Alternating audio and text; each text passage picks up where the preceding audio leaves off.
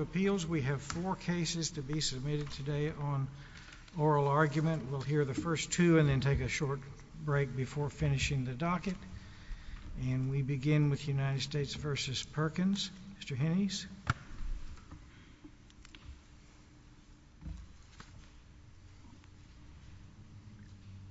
Thank you, Judge Smith. Good morning and may it please the Court. We're here today because Thomas Perkins, a young man with debilitating mental health conditions, faces spending the rest of his life in prison as a result of two serious errors by the District Court. We're just, This has nothing to do with your issues, but we noticed that the Bureau of Prisons has him, like, released in, like, 10 or 12 years from now. Do you know why that is?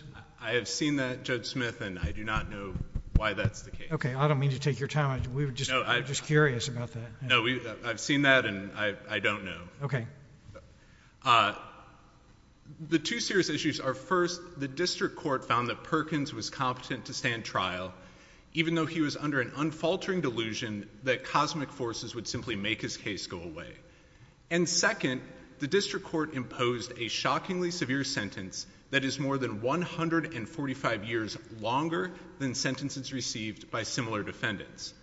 And these two errors are especially troubling because the District Court provided no explanation for its competency determination and it gave no reasons for its exceedingly harsh sentence. This Court should reverse Perkins' convictions or, at the very least, remand for resentencing. I'd like to start with competency.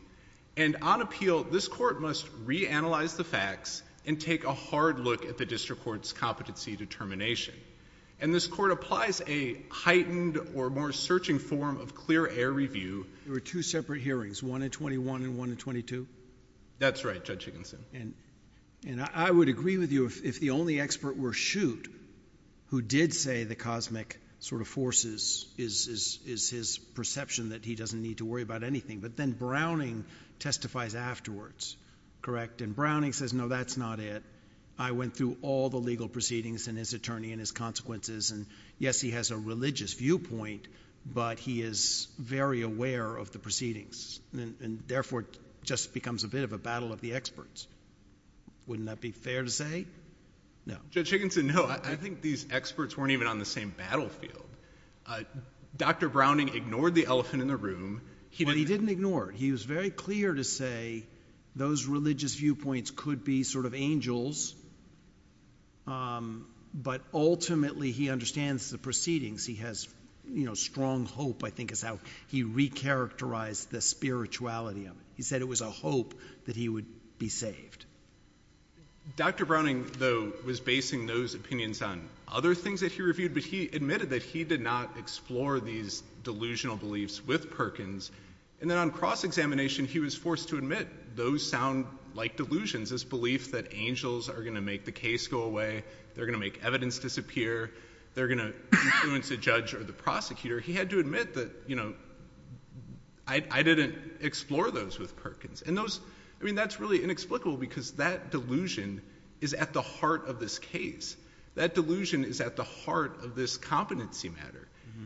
And to the extent that Dr. Browning opined on whether he could communicate with his attorneys and that sort of thing, we have two years of his attorneys just showing that that is not the case. These attorneys repeatedly raised competence. They said, we can't communicate with him. He is under a delusion that this case is going to go away. He doesn't understand the consequences. He doesn't think he's in legal jeopardy. So in that case, Dr. Browning's opinion, you know, on these tests that he could communicate The government offered the plea to count one with a 20-year max instead of 150 plus. Did the attorney say on the record, we told him to take this plea, but he said the angels are going to free him of everything? Was that explicitly stated as the reason he turned the plea down? I don't believe it's that explicit, but they said that Perkins wasn't even willing to, you know, engage in plea negotiations. Because of the religious delusions? Right. Yes, that's in the record? Yeah, during the competency hearing, you know, counsel said he's not making these legal decisions, these life-altering decisions based on elements, based on evidence, based on burdens of proof. He's making them on the delusion that these two angels are going to release him from prison and make his case go away. And, you know, these attorneys were very straight, you know, they said we're not raising this out of gamesmanship. We don't like to raise competency. And that's because, you know, competency doesn't make this case go away. It's just the beginning of a long road for Mr. Perkins. He, you know, if this court reverses the district court's. Is it relevant to our overall assessment of competency that that same defense was pretty much given to the jury, either for nullification or scienter, and then it was definitely given again to the judge at sentencing for leniency, but neither the jury nor the judge seemed to think that those, the sex demon and the angels were mitigating or nullifying? Do you agree with that? That they were presented, the same thing was presented not in the guise of competency, but in the guise of scienter and then ultimately leniency? I agree the same things were presented, but I don't think that that is relevant to competency, because competency is really, you know, can he assist his attorneys and does he understand the consequences of these proceedings? And nothing that happened at trial, that wasn't before the jury. There was an insanity defense and there was could he knowingly have possessed, but nothing about trial resolved whether he could assist his attorneys or whether he thought he was actually in legal jeopardy. And then at sentencing, uh, that was presented as mitigating factors, and we have, you know, a separate argument on sentencing. Uh, but the fact that the district court who had already found him competent rejected similar issues at sentencing is not relevant to the competency analysis here.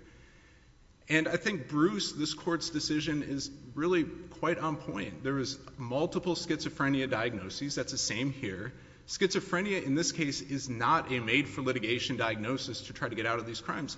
This is something that happened well before. And nobody, you know, no doctor doubted that diagnosis until the BOP doctors came in and said, oh, you know, we don't think he's suffering from schizophrenia. Browning reduced the angel focus to this young man's apparent sort of 10-year focus on his computers, that he's just an intensely homebound child who's got angels in his head and then he's got computers with just endless porn on them. And Browning said, you know, these are just sort of obsessivenesses, but they don't interfere with his ability to see the trouble he's in. It's true that he's homebound. It's true that he does listen to angels. But again, Dr. Browning, when he was pressed, when he was read a portion of the report that said, Thomas Perkins thinks that angels are going to make this case go away, they think they're going to make evidence disappear, he said, that sounds like a delusion.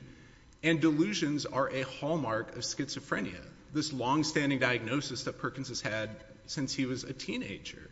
What would the relief be? I mean, three experts have looked at it and two said he was competent. So if you're right, what's the relief? We just have to, Schutt's testimony was much shorter in length. He pretty much stopped at angels. Correct me if I'm wrong.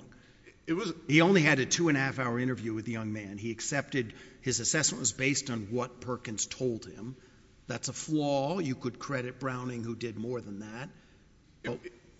It was based on what Perkins told him. It was based on the fact that Perkins had told other people the same thing. Mm-hmm. And it was based on the fact that he had a long history, again, of schizophrenia diagnosis. And as to the relief, the relief would be to, uh, Perkins would be committed to the custody of the Attorney General and they could see whether there's a reasonable probability that his competency could be restored and that he could be tried consistent with the Constitution. So that's the relief. Again, this is not making the case go away. We have to say that, I forget the name of the first expert in May of 21. Uh, Dr. Biber. Our opinion would probably have to say, just as a matter of law, those two assessments of competency are wrong. I don't think it would have to say that they're wrong necessarily. I think Dr. Biber was an earlier point in the case. It was kind of a transitional period. And by a year later, at the second competency hearing, the government never introduced her testimony. They never called her as a witness. So the defense never had a chance to cross-examine Dr. Biber. What Dr. Biber, you know, in her, she even admitted he has some impairment about, you know, whether he can appreciate the consequences. But a year later, it became apparent that this isn't some impairment. This is, you know, a fixed belief that is not amenable to change. And she also acknowledged that, you know, he has persistent optimism. Again, by a year later, uh, that's different. And then as to Dr. Browning, he simply did not explore these crucial things. and there's no square conflict between his opinion uh, and Dr. Schutz's opinion because they, you know, there wasn't a true battle of the expert. They weren't looking at the same thing, and that really is inexplicable here. Uh, I'd like to shift to sentencing, and the first issue here is the district court just simply did not explain its reason for varying so dramatically from the guidelines, and Bostick is directly on point here. It's a case with a much smaller variance. It was 17 years, and a more fulsome explanation by the district court. It at least cited one of the 3553A factors, uh, and this court said that's still not enough. We have to reverse for the district court to uh, explain the sentence, and that's the case here. And, you know, to be frank, I think a lot of the lack of explanation was there was confusion at sentencing, whether sentencing on multiple counts like this is a variance, is it not a variance. Uh, the government kind of sprang this, you know, consecutive sentence at sentencing a little bit out of the blue. The government was not sure it wanted consecutive. Right. Possibly, potentially. It wanted high end. It wanted high end, and it was... The court goes low end, but stacks every single one, all nine. Right. And that's a variance, and the court realizes it at the end. And doesn't say anything about it. So, you know, the error there is that we remand for resentencing and give the district court a chance to explain itself, and hopefully, you know, in explaining its reasoning, it will realize that 157 years is too much for this particular offense. But then, I mean, there's just no question that 157 years is too much. I mean, that's just beyond the realm of reasonableness in this case.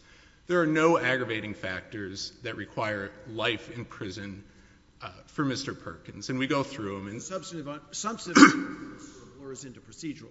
We don't know what the explanation is, but in order for it not to be substantively unreasonable, the district court would have to deal with the aggravators and the mitigators. Correct? Is that essentially right? I'm sorry. For substantive unreasonableness, you've got to take into account all relevant. Right. Totality. You have to make sure you don't consider anything that's irrelevant. And you're not saying the court considered anything irrelevant because it didn't consider anything. We don't really. Yeah. But, you know, we have a 2,000-page record. But if you do get a resentencing, highlight what you would say would be relevant mitigators that would be have to be considered before you could drop 150 years on a first offender. What would you say would have to be considered? The autism? Right. Being a first offender? First offender, no criminal history. But uh, to be frank, I think the analysis is, are there any aggravating factors? We have, you know. Well, the letters from the victims are certainly aggravating. Sure, but, you know, and this is a terrible offense, and these images are terrible. And so we're not here condoning that conduct, but this is a harsh guideline. You know, Section 2G2.2 is a harsh guideline. And still, courts, the vast majority of defendants, without this, you know, serious mental health concerns, are getting downward variances from that guideline.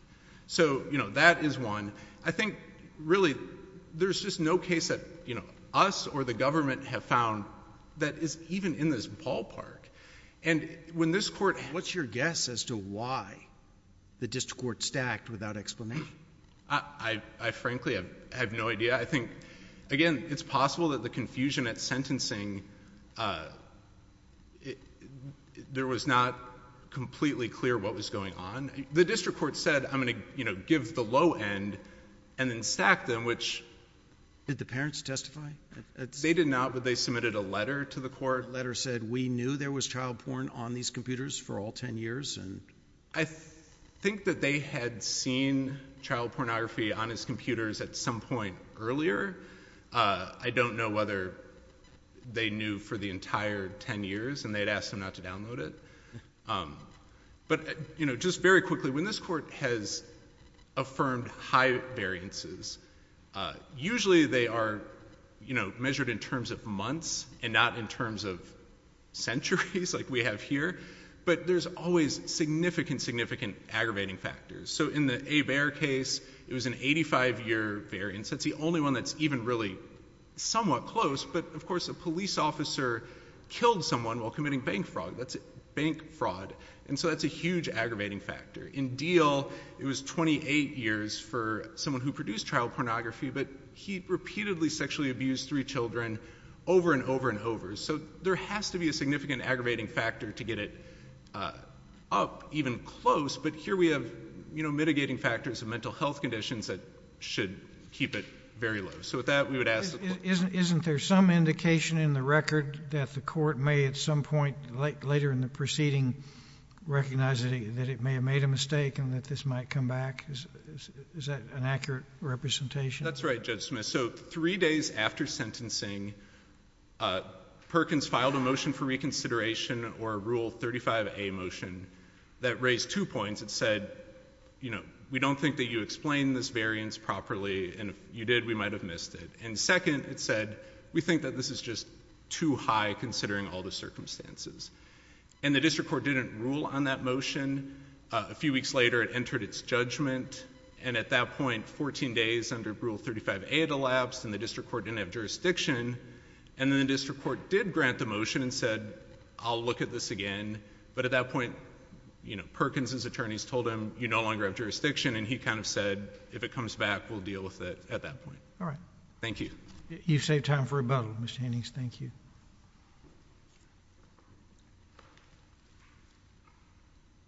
All right. I'm going to let you pronounce your name because I'm probably going to mess it up. May I please the Court? Elizabeth Berenger from the Western District. Berenger. All right. Yes, Your Honor. Um, good morning. I first want to address the procedural reasonableness. I feel like it's sort of the major issue in the case. And first, I want to talk about the standard of review, which is plain error. The defendant did not object to the court's reasons, I believe, because the reasons were pretty clear at the hearing why the court was running them consecutive to each other, but didn't object. That motion to reconsider three days later was not sufficient to raise an objection to the procedural or substantive reasonableness. Well, he'd already raised the objection to the substantive reasonableness. Um, it's not something that Rule 35 could have remedied. That's what the government argued when it responded to the motion later.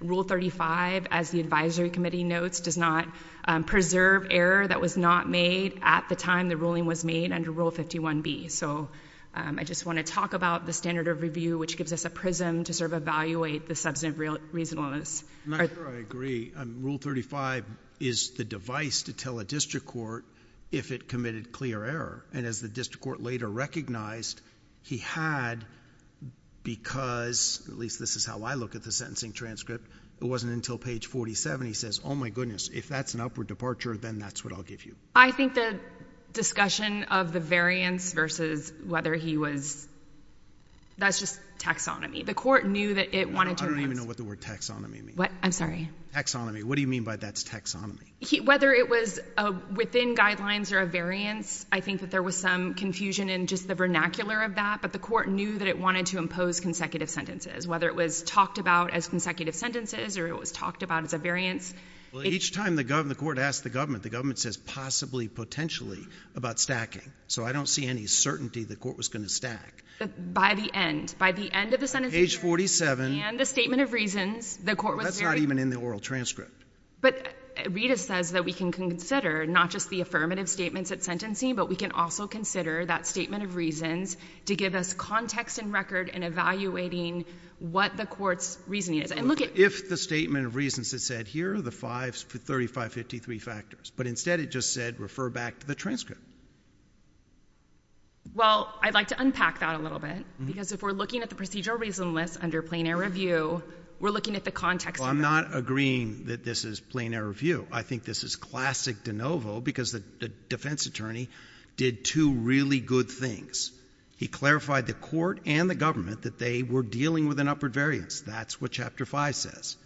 So at the very end, it's up to the defense attorney to say, you are all wrong. This is a variance. Consequence is you've got to explain. No explanation. Then, lawyer says, within the time period for Rule 35, you can correct this. We're going to have to agree to disagree about the standard review, because when the court gives his reasons, he says, is there anything else? Is there anything else I want to run these consecutive? And defense counsel says, no. But then three days later, after the ruling has already been made, after the time for 51B says you should make your objection, when the ruling is sought, when the order is made, I'm fumbling up the language of that, it's too late. Rule 35 is not meant to preserve error after the sentencing hearing. It would have been very easy for the defense counsel to say, wait, you're running it consecutive? Why are you doing that? You just said you were denying, you thought that the guideline range mattered. That would have been the time to clear it up. And now we have this discussion about what the court's reasons are way after because there was no objection. That's the point of plain error review. What does Watkins say about standard of review here? So Watkins was a very unusual case um, because Booker was decided immediately after the sentence before the 14 days had expired. And in that case, of course, the court committed clear error. There's a Supreme Court opinion directly in point about whether the guidelines were mandatory or not. And we know that from Henderson. And I believe that part of Henderson survives the Supreme Court's reversal in that case. Um, so I don't think Watkins applies in this case. Watkins was pre- That's a strong argument. So we'll study it. You probably want to move to whether it's clear error or no error. Because you're arguing it's no error, right? I'm arguing no error. I think, uh, I mean, it's the defendant's burden in plain error. So I think that makes it more beneficial. But um, the whole point of of procedural reasonableness is to make sure that you judges know what the court decided. And we know the reasons the court gave the variance in this case. It's very clear from the context in the record. We have a 50-page sentencing record. Nine pages is the court, the government giving specific reasons why a variance is appropriate tied to the 3553A factors. We have this back and forth between the judge and the government during those nine pages where the AUSA, especially uh, directing the court's attention to 1101 and 1102, the government will make an argument and the court will say, right. The government will make an argument about the defendant's predation and how he is um, still, he touched a child inappropriately, a 10 to 12-year-old. And the court says, that's in paragraph 32, right? So the court is tracking the government's argument. It's agreeing with the government's argument. Well, but Mr. Greenbaum's saying, I want high end, potentially consecutive. Yes. And he says again, high end. Yes. Possibly consecutive. Yes. And then the court clarifies not to vary outside the guidelines, to give the high end and run them all consecutive. Correct. That's correct. But then if the court makes very clear at the end that it intended, I don't know what you call it. I don't know whether it's a variance or whether it's not a variance, but I want to run these counts all consecutive. And in its statement of reasons, which this court in Keyes and several other cases, um, uh, Bonilla, Cotto Martinez says the statement of reasons supplements those reasons at the hearing to give context to the court's decision. And it says, one, it's granting the government's motion for variance.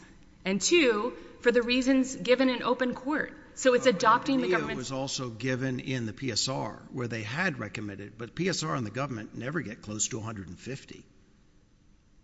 That's true. But the court did, this court gave a stiff sentence. There's no doubt about it. There's the court, and that's why it was so solicitous at the hearing. It gives the opportunity, many opportunities for- Do you know in any case we've ever affirmed in the Fifth Circuit where the upward variance is over 100 years? So if the court wants me to move on to substantive reasonableness, I'm happy to do that. Um, the substantive reasonableness of the sentence, it's a stiff sentence. But the standard of review for this court is abuse of discretion. And it's determining whether the court considered an improper factor, whether it didn't consider something it should have, or whether it had clear error. It made an- Those are the three, and the one I'm just sort of mystified looking at this transcript is, where was any consideration of his mental health? It was the case from start to finish, and there's no discussion of it. It sounds like you're substituting your judgment for Judge Counts' No, I no, I want some assessment. Was his mental health an aggravator?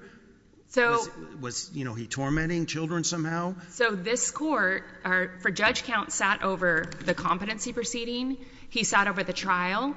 He read an exhaustive sentencing memorandum laying out those mental health factors. Mm-hmm. It asked the government at sentencing to address that mental health aspect. And in its discretion, it determined that it was not a factor that merited part of the sentence. And this court may disagree. Did he ever say that? The mental health merits no discretion. I don't know that he needed to exhaustively state that. Not exhaustively. Any comment about autism and the delusions about a sex demon? So he agreed with the government's assessment of that, and the government addressed it in depth at the sentencing hearing. When he granted the government's motion for variance and he said the reasons stated at the hearing in the statement of reasons, he was adopting the government's comments and the government's arguments in its motion for variance. And the government exhaustively discussed. It said — This is the same government that offered him a plea to a maximum of 20 years. Well, the plea we offer, Your Honor, is not what we believe to be a reasonable sentence. It's something that we offer at the beginning of a case to avoid going to trial. And so that's a very separate question of what we think the defendant should get under 3553A. Where do you think — I mean, you're going to reach competency, and I need to ask you fewer questions so you can. But where does the government think — I mean, no one's disputing he's autistic. No one's disputing he's homebound. And no one's disputing he's a first offender. Those are all big mitigators. Do you think they're relevant as to competency only, as to scienter? I would have thought they're relevant to sentencing leniency, but there's no discussion of any of them.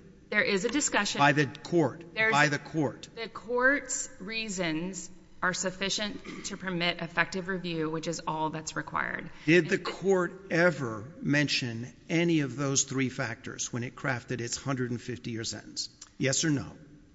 It adopted the government's reasons, which discuss it in depth. And we do have a case, Key, where the court did the same thing, where it adopted the government's reasons when the government went into great depth about a topic. When you adopt the government's reasons, that becomes the reasoning of the court. Remind me what the government said at sentencing about him being a first offender. Did the government say anything? It did not mention his first offender. Did the government say anything about his being homebound? Many child pornographers are first offenders. Oh, I know. But you said it adopted the government's reasoning. Did the government say anything about being homebound is an aggravator somehow or not relevant? Well, first of all, we disagree that he's homebound. He obviously attended church, so he's not exactly stuck in his house. But but and he went to college in the past, so I think that's a little inconsistent in the record as far as being homebound. Did the government say anything about the autism at sentencing? Yes, it did say about the autism, and it said it didn't affect his ability. I mean, he hid these. He had the wherewithal to hide the child pornography, put it under someone's folder's name on his computer, use multiple VPNs, try and keep it secret. So his appreciation of the wrongfulness, his predation. So there was a series of offense. I do want to mention that this 100,000 images, this is the most I have ever seen as a prosecutor in almost 20 years. So 100,000 uh, images, 70,000 of those are unique. The prosecutor said during his summation or during his sentencing that the eight hard drives that were completely full were falling off the table at the trial and reminding the court of just how staggering the amount and the offenses of children being raped, children being sodomized. These are prepubescent children. And connected with that were sort of these predation factors and the danger to the community. So we not only— You offered him a 20-year sentence for a plea. This horrendous thing with all this amount that you're talking about now, you plea bargained this uh, for 20 years, and he turned it down. You know, it's not the prosecutor's call in the plea bargain. I don't... I'm not asking what your call is. I'm just suggesting to you that there's a total inconsistency in what the price you put on not going to trial, and then you flip the other direction about that given this horrendous amount of images and so on and so forth. Uh, that uh, that to me, this case cries out for a hearing of some kind that squares this away. I mean, this was a lengthy sentencing hearing. It sounds like you disagree. Maybe the prosecutor who offered the plea bargain might have come to a different— but that's none of our calls. It's the district court's job. He did not abuse his discretion. He did not—he made a plausible interpretation tied to the 3553A factors and the reasons in the 3553A factors for why he gave this stiff sentence. What relevance is Judge Smith's question that he actually said, I didn't do my job, I missed it? I interpret that very differently. I think that the motion to reconsider suggested that defense counsel was surprised. Judge Counts is a very solicitous judge. As you can see from the record, he likes to give people the opportunity to say their piece. He obviously felt defense counsel hadn't had the opportunity to say his piece, and he granted it. But even in that order granting it, he's like, I want to put you on notice that I'm planning to give a variance based on these sentencing factors. And then he'd explain it. We'd get to see what— Well, he did explain, Your Honor. There's enough there under Rita in the Statement of Reasons for you guys to figure it out. Doesn't this discussion bleed into the more serious issue of competency? And again, it's the plea that makes me concerned because these child porn cases, you've done a lot, prosecutions. There's almost nothing ever to try. As soon as the jury sees these images, they're guilty, so they almost all plead. This guy didn't plead, and isn't that consistent with the expert saying he did think he had no jeopardy? He couldn't understand jeopardy because he had a profound, zealous belief in angels, delusional belief. Well, I have a few remarks. The first is we're under a clearly arbitrary standard, and so under this court's precedent, um, Dr. Browning's report and testimony was sufficient to support the district court's ruling in this case, but I do want to address that sort of um, Dusky standard of whether he had a rational understanding of the proceedings. And one is that, um, and the most important part is that when Dr. Browning probed into this, I want to direct the court's attention to 2043. He told Dr. Browning the most likely outcome is that he would be found guilty based on evidence and logic. He, and then in the testimony, and that's page 597, Dr. Browning felt that he was just reluctant to say that he was guilty based on his religious beliefs. He would just rather have someone else find him guilty. So it's not based in delusion. His mental illness wasn't doing that. It was just he was reluctant to say that he was guilty. I thought it was also that he thought the angels were going to speak to both the prosecutor and the judge. Okay, so several responses to that is, one, we have credible testimony from Dr. Browning, and Dr. Bieber, I do want to direct the court's attention. There's some suggestion that Dr. Bieber's report that was submitted to the court cannot be considered, but the defense actually submitted it as an exhibit to, and this is 2096 to 2118 to the court, arguing Dr. Bieber's conclusion in favor of incompetency. So we, and then both both experts relied heavily on Dr. Bieber's report and testing and conclusions and forming their own conclusions. But both of those felt like Perkins does not um, suffer from delusions. They were, he was raised in a very religious, um, hyper-religious background where there was the laying on of hands, so evangelical background, and his autism spectrum disorder made him express these concepts in very concrete language. So um, but another thing is they disputed that earlier schizophrenia diagnosis. So other than the reports of sort of hearing these spiritual voices inside his head, there were no other markers of psychosis. None of the testing performed by any of the three doctors, that's at 596, showed any sort of psychotic illness. There was no other signs of schizophrenia in either his Uh, 90 days at the BOP or his um, time spent at that one-week hospitalization in 2020, not responding to external stimuli, no disorganized speech patterns. So according to the DSM, it's not just hallucinations that make you schizophrenic. It's also these other factors, such as disorganized speech, um, being able to communicate with others. Did the experts all agree as to what his developmental age was? So I don't know what you're saying.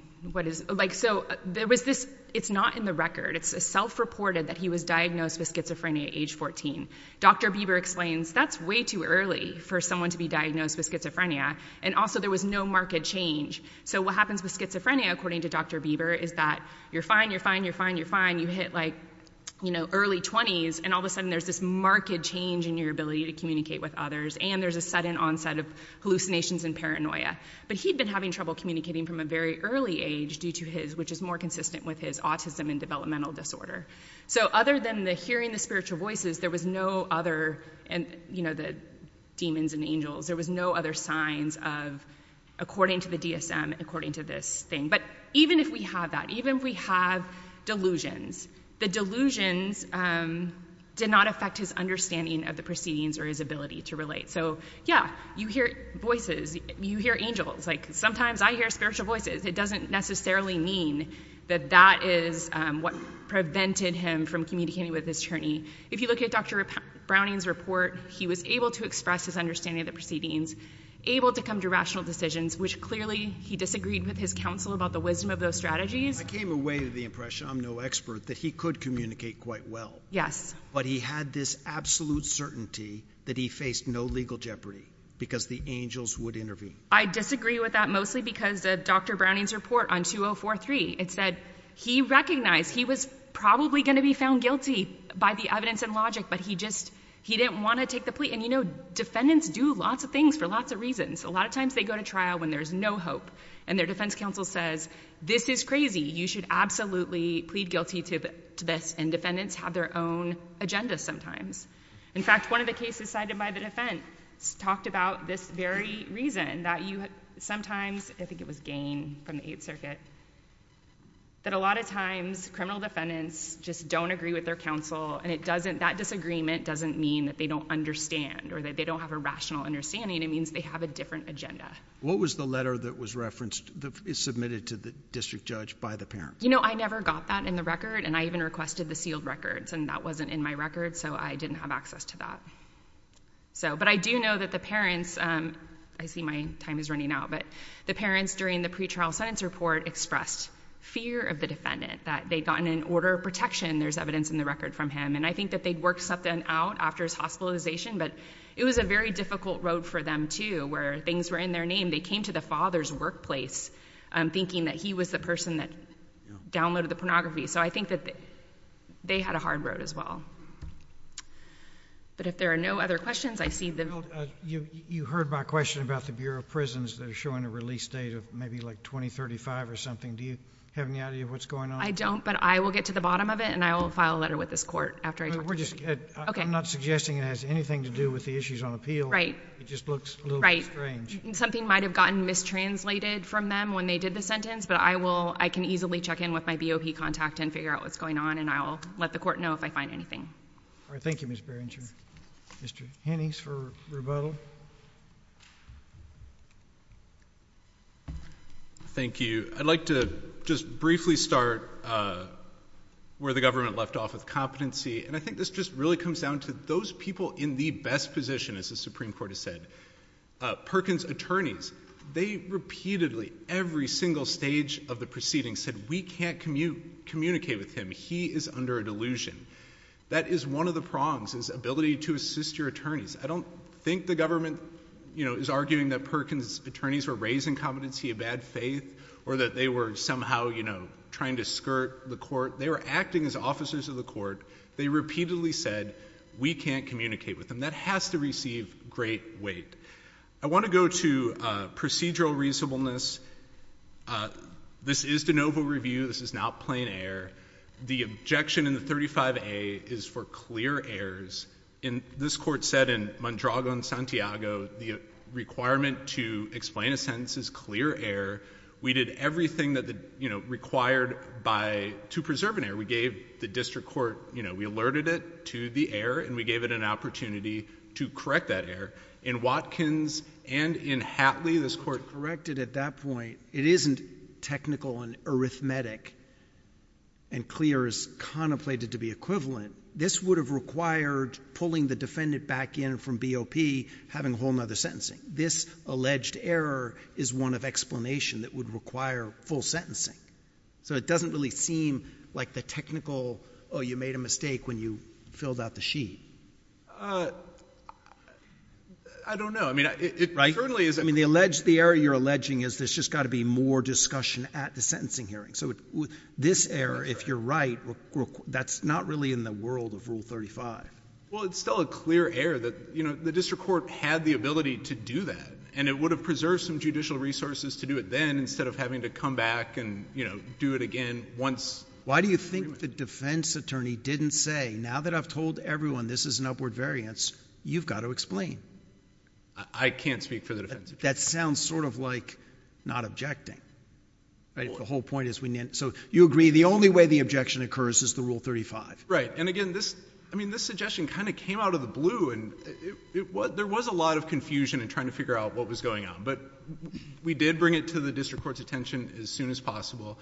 Counsel, what do you really want this court to do? Fit uh, it back with instructions to do what? Well, first, we want to reverse the convictions uh, on competency grounds. Second, if we get to uh, the sentencing, remand for resentencing to explain the reasons for the sentence, and to hold that the sentence that was imposed is substantially unreasonable because it's, you know, dramatic, you know, it's a staggering disparity between Perkins and every other defendant that is sentenced. I don't think that substantially reasonable, correct me if I'm wrong, I don't think it looks across cases. I think opposing counsel did describe the three elements, and I don't, right? So I think... It's a clear error balancing the sentencing factors, and... Right. But it would have to be that things were overlooked here that are mitigating. I think that is certainly a You heard opposing counsel say, well, in fact, all the mitigating elements did come up in extensive dialogue with the government. So the government says that the district court adopted the government's reasons, but the district court never says that. The district court only says when it thinks it's imposing a within-guideline sentence that the 3553A factors apply, and then when it said it's varying, it didn't say anything else. But going back real quick, I mean, to the disparities, that is uh, absolutely relevant on appeal. In the Booker remedial opinion, uh, going to Rita and Gall, it's clear that Booker and the Supreme Court intended courts of appeals to review for substantive reasonableness to promote Congress's uh, intent when they enacted the Sentencing Reform Act, and that's predictability, uniformity, and fairness, and acting as a check on disparate sentences under 3553A6. So absolutely, this court acts as a check on disparate sentences between defendants, and that's why, you know, the Booker remedial opinion— What is the metric for determining what is substantive error Uh, so long as the statutory scheme allows for that sentence? Uh, sorry. I assume that the statutory basis for a sentence range to be opposed, and my question to you is, what is your metric for when it becomes substantively unreasonable? In other words, substantively unreasonable, you're implying that it's procedurally okay, and the law contrary, but by some other metric, this sentence should stand. I mean, it's a long sentence. Uh, it's kind of hard to serve it, uh, but that just sounds like uh, up to a point that doesn't really mean that much. It is a totality of the circumstances analysis, and it's one that, you know, the district court has a great deal of discretion. I don't know if the totality of the circumstances doesn't help me any more than substantive unreasonableness does. Sure, but I think we don't dispute that the district court has a great amount of discretion, but this court itself has held that that discretion is not unlimited and that this court acts as a check on extreme sentences. So when you have a sentence that is so far out of the ballpark of what other defendants receive, that is not uh, taking into account what Congress intended in the Sentencing Reform Act to create fairness, predictability, and uniformity among other, you know, among multiple defendants accused of the same crime. All right, thank you, Mr. Jennings. Your case is under submission. Next case, Johnston.